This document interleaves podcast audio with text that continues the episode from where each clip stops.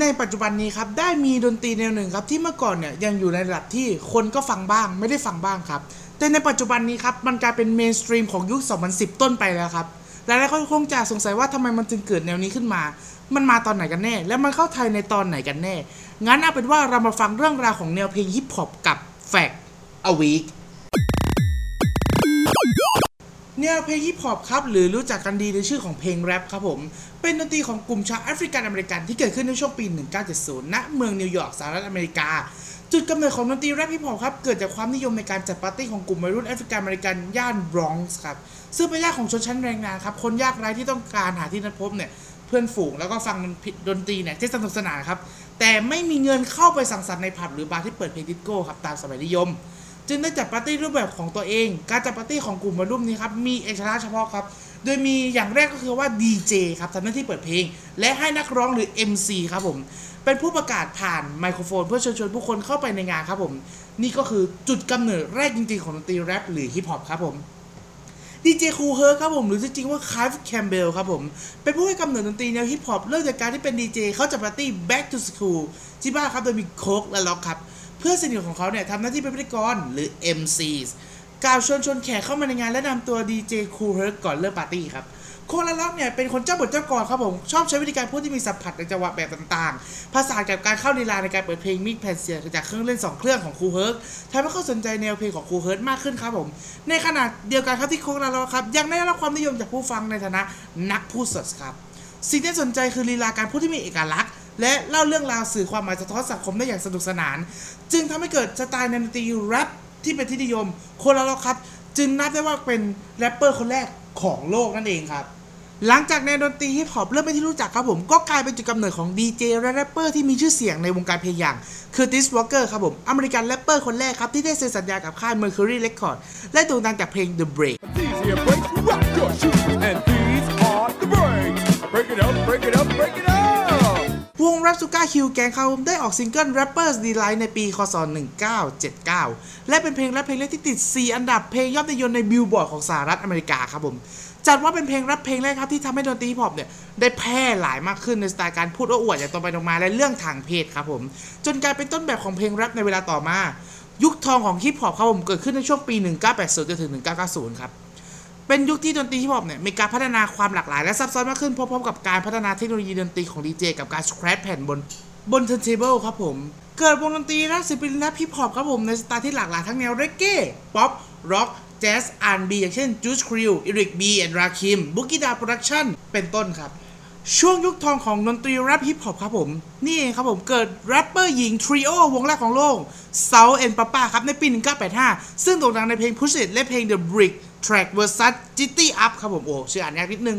โดยรับรางวัลแกรมมี่ในฐานะวงดนตรีแรปยอดเยี่ยมครับ ในขณะที่ Lana Michele ครับหรือรู้จักกันดีในนาม MC Lyte ครับผม เป็นแรปเปอร์หญิงเดี่ยวคนแรกของโลกครับ Lana ออกอัลบั้ม Lyte as a Rock ครับผมในปี 1988 ซึ่งได้การยอมรับว่าเป็นหนึ่งในร้อยอัลบั้มเพลงแรปที่ดีที่สุดจากนิตยสารดนตรี The Source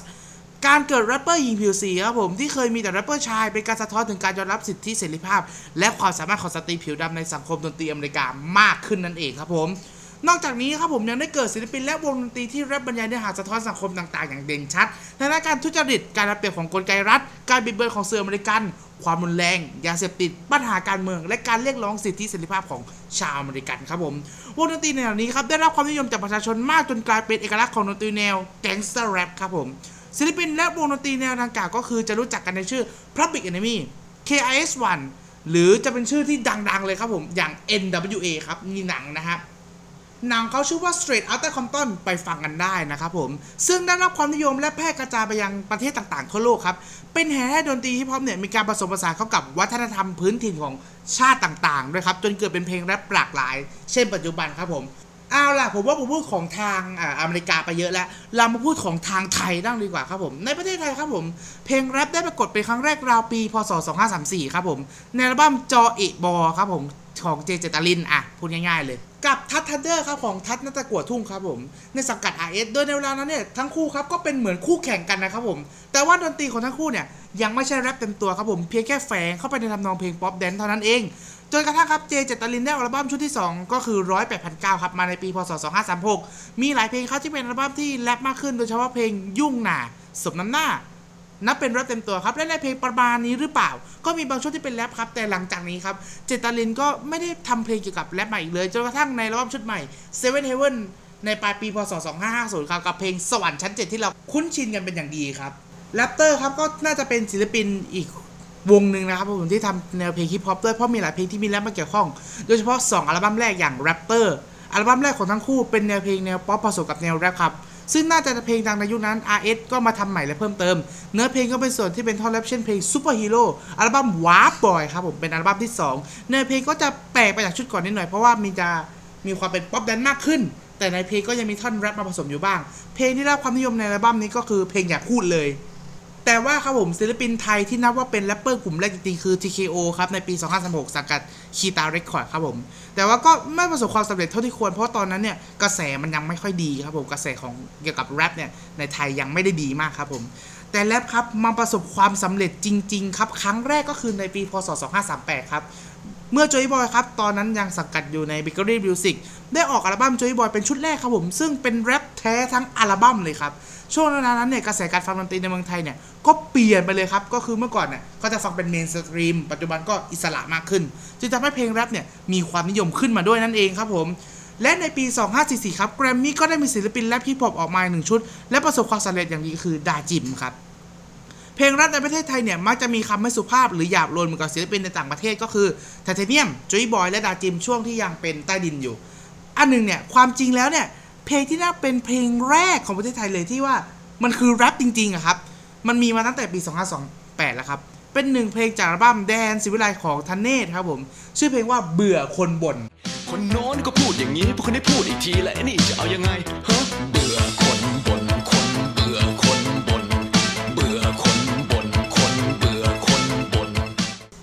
ผมจะขอปิดท้ายด้วยเรื่องขององค์ประกอบในฮิปฮอปหรือ hip hop element ครับผม hip hop element เนี่ย บางแห่งเขาบอกว่ามี 4 ข้อบางแบบว่ามี 5 ข้อครับ แต่ผมขอยึดของ Urban Dictionary ครับ ที่เขาบอกว่ามี 9 ครับเขาบอกว่าข้อมูลที่เขาได้มาเนี่ย เขาได้มาจาก KRS-One ซึ่งเป็นหนึ่งในสปินแรปเปอร์ที่โด่งดังนะครับผม